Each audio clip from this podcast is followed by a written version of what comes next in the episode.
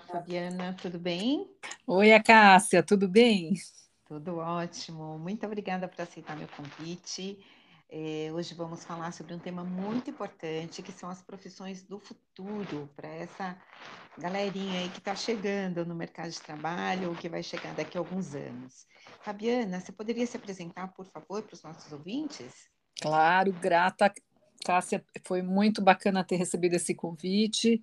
Bom, é, meu nome é Fabiana Fragiacomo, é, eu, eu tenho uma carreira aí de 25 anos como executiva de comunicação, né, em grandes instituições financeiras. É, trabalhei no Unibanco, no Bank Boston, no Itaú. Depois, buscando uma mudança, eu fui para o Vale do Silício, lá na Singularity University, que é uma organização de inovação é, voltei e iniciei minha trajetória no terceiro setor, no Instituto Ayrton Senna, é, onde eu liderei a, as equipes de comunicação e marketing, né, para comunicar é, as inovações do Instituto, que é uma organização voltada para é, para inovação na educação também, né, com pesquisas e evidências científicas. É, no paralelo, até por conta de todo esse aprendizado, eu acabei é, desenvolvendo um grupo, né, é, e virou uma organização, que é o GLUPS, né, também focado em apoiar pais uh, e também jovens e crianças no desenvolvimento de habilidades para o futuro. Tá? O que, que é o objetivo da organização é a gente conseguir traduzir é, exatamente essas mudanças, essas incertezas, né, é, para que os pais e os jovens possam se preparar para o século XXI de uma forma é, mais instrumentalizada. Acho que essa seria a melhor palavra. Uhum. Perfeito. É, eu achei providencial, inclusive, porque eu tenho uma filha de oito anos, eu sei que você tem dois filhos. Né? Qual, qual é a idade deles, Fabiana? Então, eu tenho uma, uma menina de 17 e um menino que vai fazer 12 uh, aí nos próximos dias. Maravilha. Então a gente está muito bem aqui situado aí nesse tema, né? É, a gente conversou um pouquinho é, anteriormente e você falou muito desses pais que estão um pouco engessados, né? A gente tem como certas algumas profissões que eram aquelas profissões que a gente sabia que teriam pelo menos maior chance de sucesso no futuro e a gente enxerga aí um movimento novo, mas dá essa insegurança, né? Como é que você enxerga esses pais nesse momento, nessa, nessa fase de, de transição entre as profissões de antes, né? Medicina, engenharia, direito, e essas próximas que estão ainda por vir? Então, é, é, exatamente esse, esse é o meu é, é, o meu desafio hoje de tentar levar um pouco uma outra visão sobre isso, né? Então, é, a gente saiu de uma, assim, o século passado ele passou é, por uma mudança importante na, na construção das profissões baseadas nas habilidades cognitivas. Né? A gente teve uma primeira uhum. fase no, nos primeiros, vamos dizer assim, 50 anos do século passado, que foram em habilidades mais manuais, depois a gente partiu para as habilidades cognitivas básicas, e agora a gente está na era da cognição superior, né? Assim, são, uhum. a, demanda um tipo de habilidade, de reflexão, de pensamento, de é, articulação muito diferente do que foi no século passado. E essas profissões também refletiram. As profissões elas refletem o contexto social, o contexto da, uhum. da sociedade, né? Então, assim, a gente hoje tem uma oferta de, de, de, de produção muito diferente, é, consumo muito diferente e, portanto, profissões diferentes, né? E caminhando agora para essa que a gente está chamando de era pós-digital, você demanda habilidades mais ligadas à criatividade, é, habilidades ligadas muito mais a estratégias, né? A uhum. gestão. E uh, tem um, é, inclusive um especialista em inteligência artificial, ele chama Dr. Kai Fu Lee, ele escreveu um livro que chama Inteligência Artificial e seu superpoder, acho que está assim em português, em inglês é AI Superpower, e ele, e ele faz um mapeamento muito interessante, onde ele, ele coloca quais são as profissões mais é, suscetíveis a, a desaparecer, né? E as menos suscetíveis, né? E ele traz um pouco da questão, inclusive, do cuidado, do afeto, quer dizer, essas profissões ligadas mais ao cuidar, a questão da criatividade tudo mais, elas são mais preservadas, né?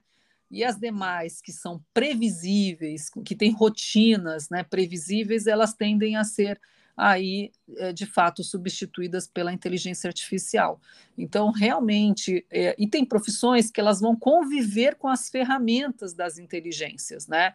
Então, eu acho que olhar para as profissões é olhar um pouco para essa convivência, o grau de convivência com inteligência artificial e as que de fato vão desaparecer e poder orientar os filhos a desenvolver as habilidades, uhum. as habilidades que carregamos, né?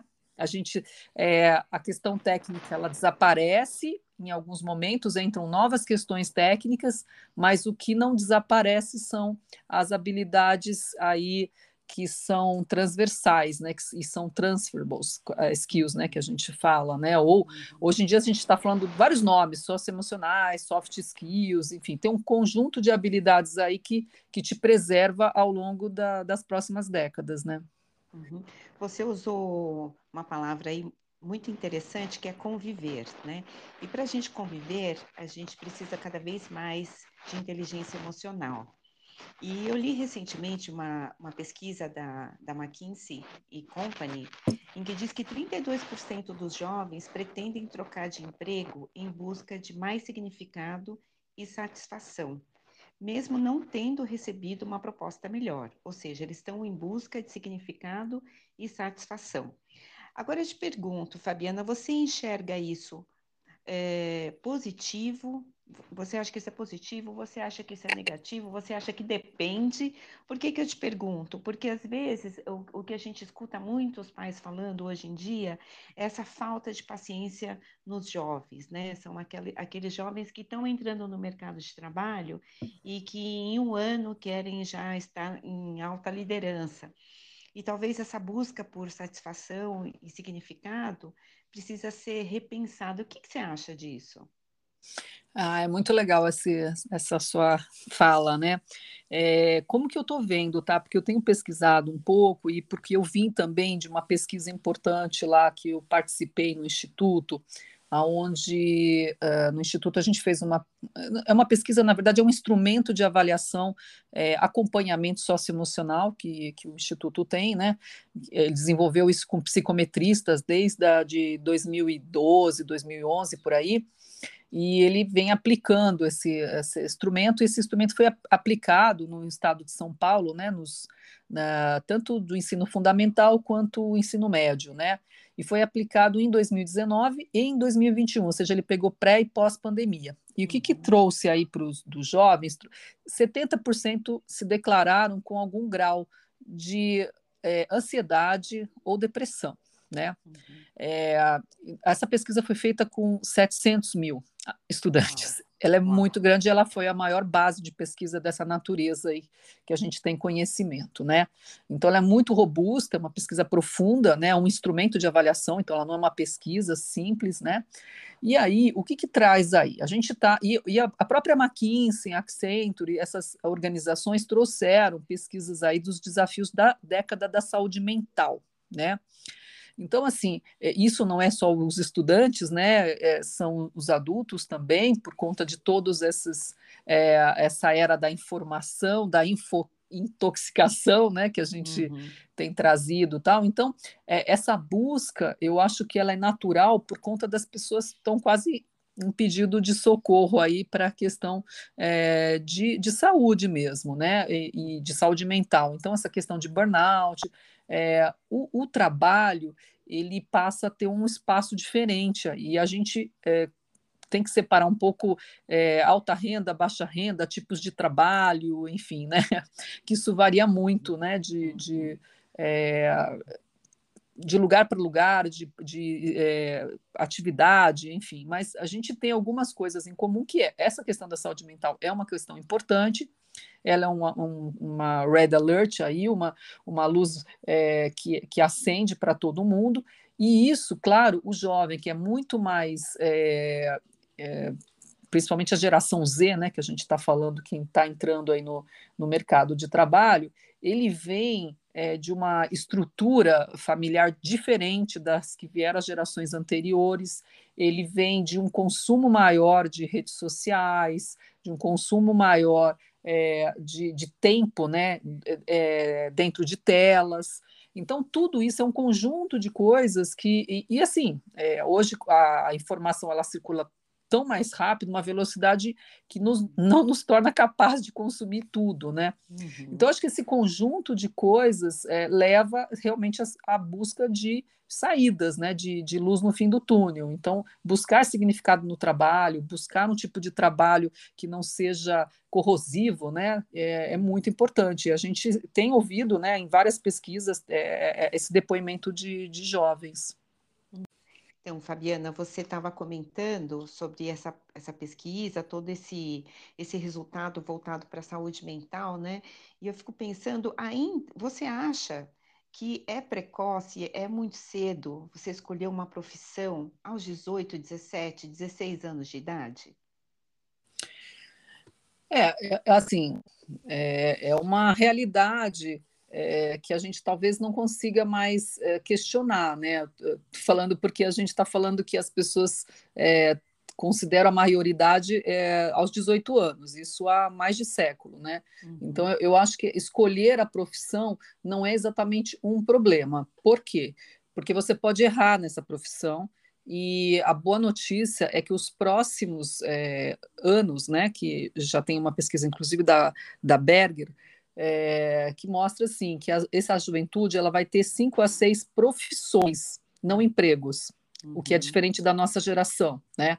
Então, é, então o, o, problema não é escolher aos 18, né? Eu acho que o, o, o problema é você não estar desenvolvendo as habilidades que você precisa para dar conta da imprevisibilidade da, e da constante mudança é, que o mercado vai ter e você vai ter que se adaptar. Então, é essa capacidade de se adaptar, se adaptar, se adaptar que é importante, né? Uhum. É, tem uma questão educacional aí importante a, ao escolher uma atividade aos 18, que é a visão de lifelong learning, ou seja, uhum. que você vai ter que continuar desenvolvendo novas habilidades técnicas também ao longo é, dos, dos, próximos anos. Você não, você não termina uh, uma, uma, uma, atividade ou uma formação, vamos dizer assim, que pode ser técnica ou pode ser é, superior, né?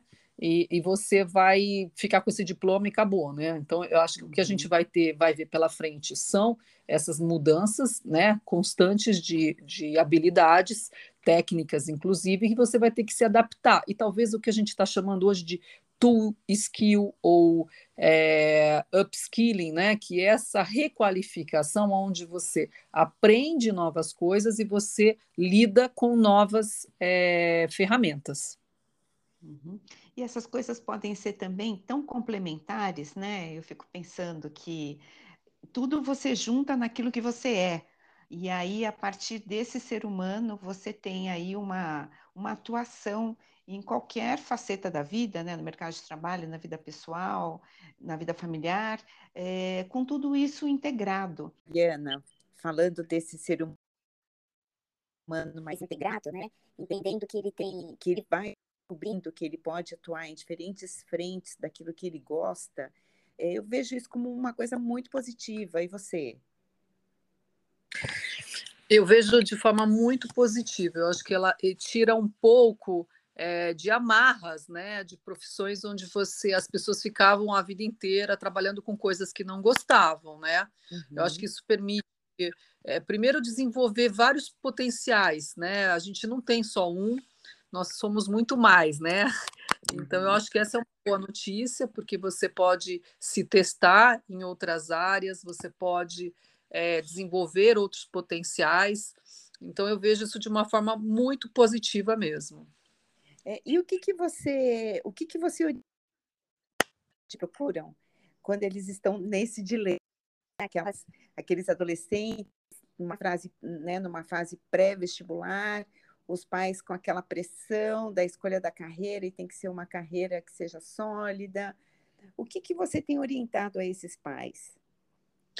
Bom, eu tenho, eu tenho orientado, é, primeiro, as pessoas é, procurarem estar atentas, né, é, até às próprias ofertas de profissões, né, se essa é uma preocupação dos pais. Mas a primeira, primeira orientação é assim: o que seu filho gosta de fazer, o que seu filho tem de potencial, por quê? É, é, muito importante a gente é, olhar para esse jovem, né, com toda a sua integralidade, né? Então, é, eu acho que o, o, ponto que eles é, sempre questionam, ah, mas essa profissão é, ela é mais segura e tudo mais, eu trago. Olha, primeiro, vamos ver o que gosta. Segundo, vamos ver o que, que o mercado está caminhando, para onde está caminhando, porque não adianta, óbvio, é, a gente tentar orientar com relação a fazer uma determinada profissão só por conta de mercado ou só por conta de uma habilidade.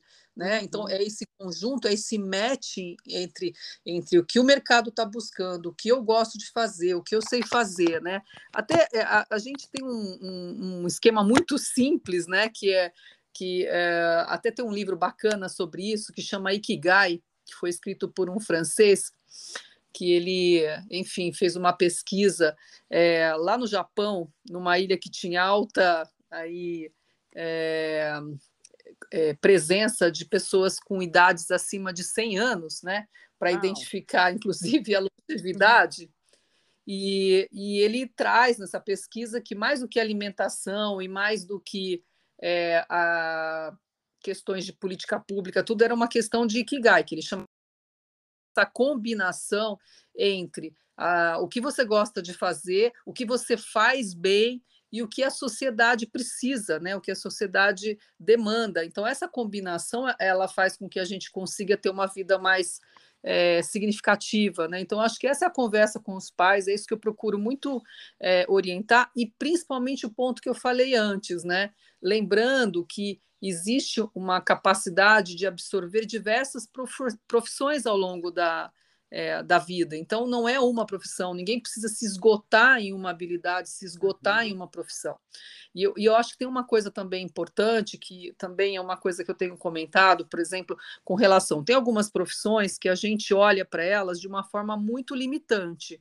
Então, é, então você, por exemplo, você escolhe uma atividade como design gráfico, por exemplo, que é um design, né, de uma forma geral, que é uma, uma profissão é, que normalmente as pessoas vão trabalhar lá, fazer sites, enfim, é, capas de livro ou ou marcas, né?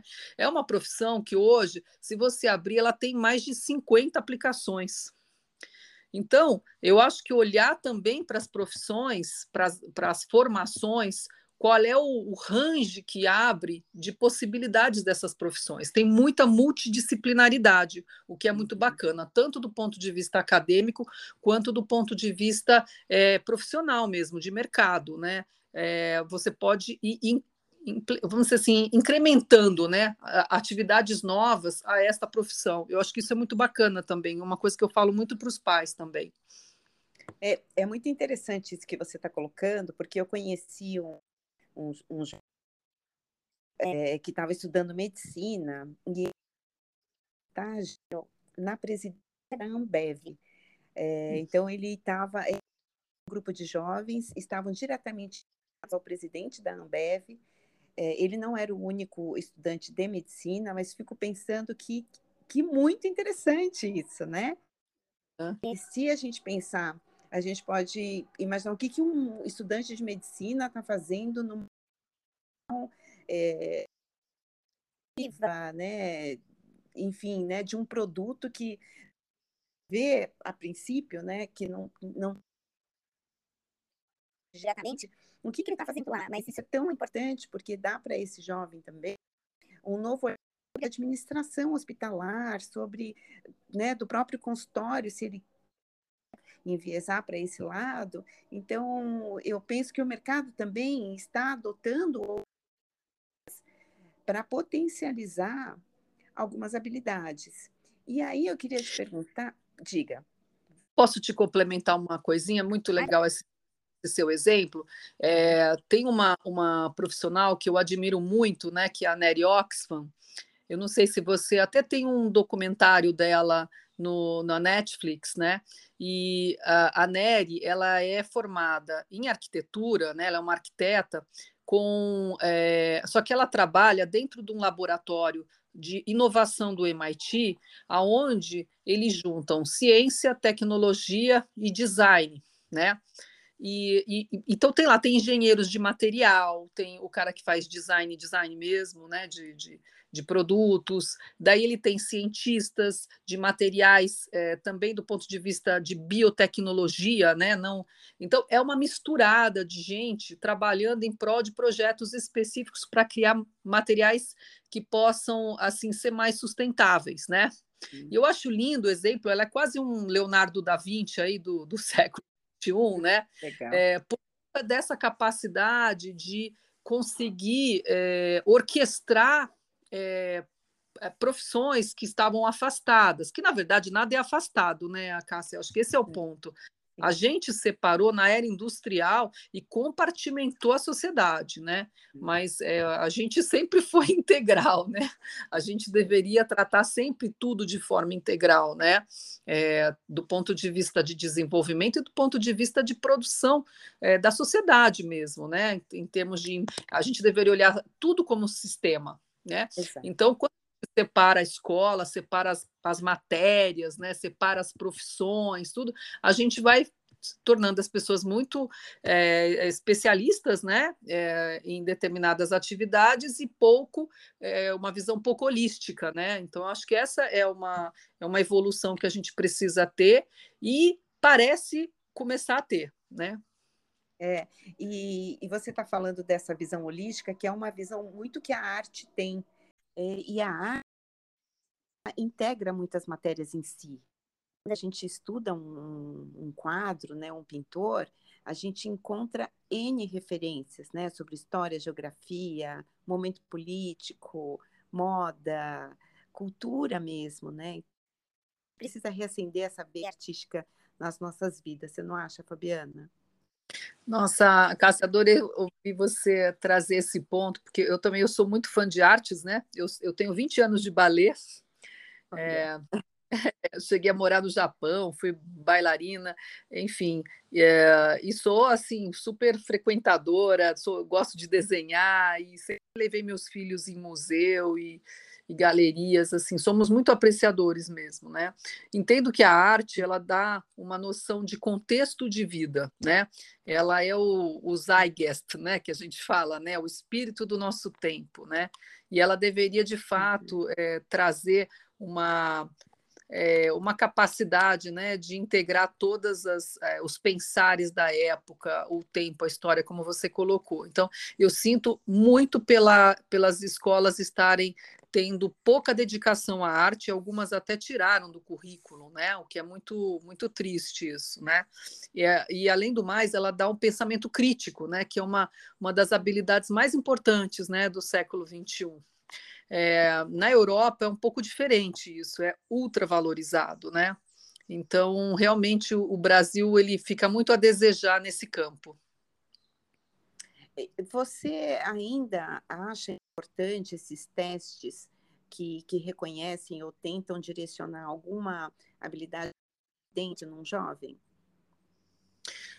Então, assim, assim, até minha mãe é psicopedagoga, né? Cresci com a minha mãe aplicando o teste vocacional, né, em estudantes. A minha irmã é psicóloga também. É, é, esse tipo de ferramenta, elas são úteis, né? Elas ajudam, elas, elas contribuem, mas elas não se é, vamos dizer assim, ela, a gente não, não deve se limitar a essas ferramentas, né? É, elas ajudam, sim, elas dão pistas, né? Vamos dizer assim, elas dão uhum. pistas de caminho, né? Eu diria assim que o mais importante é combinar uma série de ferramentas, né? É, a primeira delas é, é, conhecer seu filho, né? Conhecer uhum. é, seu jovem, porque ele se apresenta, algum, os interesses dele se apresentam ao longo da sua infância, né? Eles vão ah, se apresentando. Depois, eu acho que na adolescência é também é importante apresentar, né? Trazer, é, expor esse jovem a diversas é, situações onde ele possa identificar os seus interesses. Então, é, e esses testes contribuindo, né? Depois também é, prestar atenção nas matérias, prestar atenção à relação com professores, determinados professores, determinadas matérias. Então, eu acho que tem um conjunto de coisas né, que podem ser feitas. É, então, eu, eu, vejo o teste uma parte só de um assunto que é muito maior. Sim, é muito maior. Acho não mais votado, com certeza. Mas já para a gente partir aqui para o nosso encerramento, você gostaria de deixar aí alguma, alguma mensagem ou alguma dica valiosa dentre tantas que você tem aqui? Ah, eu Bom, primeiro eu adorei estar batendo esse papo com você, a Cássia, e assim, eu acho que o mais importante para mim hoje é, e que eu tenho trazido para as pessoas, para os pais, para as pessoas que estão na comunidade também do Glupes e tudo mais, é um pouco se abrir a essas mudanças, né, que estão acontecendo no, no campo é, profissional e, e, na sociedade. É, então, procurar ler, tomar contato, né, com, é, com esses campos, seja através de documentários, é, livros, tudo isso ajuda a gente a, a, ver as profissões como algo em constante mudança, né? Então, e algumas profissões olhar com carinho mercados como é, até a parte de tecnologia, que é óbvia, né, que a gente está vendo grande mudança, mas é muito amplo o campo de metaverso, games, é uma. É, seu filho gosta de games, games é um mercado enorme que está tá sendo considerado o segundo ou terceiro mercado do mundo, né, em termos de produção, de oferta de trabalhos e tudo mais. Então, a gente antes tinha um pouco de preconceito com relação a esse mercado. Biotecnologia, né, que é uma área enorme que é, é a gente está vivendo a era da é, vamos dizer assim da biosintética, né, que é a produção de muita coisa é, de forma sintética que vai precisar de gente da área de ciências, de engenharia, enfim. Então, e a artes, a, área de produção, de criatividade, são áreas muito valorizadas aí para a próxima década. Então, são, são áreas interessantes para você também é, acolher dentro do rol de atividades. Então, quando você falar de é, tradicio, é, profissões tradicionais como um, o direito, por exemplo, a BI para cybersecurity, que é, é, é uma área que está também se desenvolvendo fortemente. A gente precisa de legislação, a gente precisa de gente que cuide e proteja, né? Vamos dizer assim, uhum. os nossos dados, os nossos direitos, a nossa privacidade, tudo isso. Então, são campos muito promissores. Queria deixar essas dicas aqui para vocês. Excelente, um leque muito amplo e eu fico muito feliz, né, de ter gente discutindo isso, ampliando isso, para a gente se sentir mais confortável, né, com mudanças, inclusive, é, ao longo da vida, para a gente não ficar realmente preso, como você colocou, né, engessado numa profissão que muitas vezes a gente nem gosta. Fabiana, minha gratidão por você estar tá aqui. A gente sabe que não foi fácil gravar esse podcast. e eu deixo aqui as portas abertas para você vir mais vezes conversar. Grata a você, a casa foi muito gostoso estar aqui com vocês e, é, e sucesso também, que você faz um trabalho lindo, viu? É, tá. Vamos conversar no Gloops também. Um tá beijo. Bom. Um beijo. Tchau.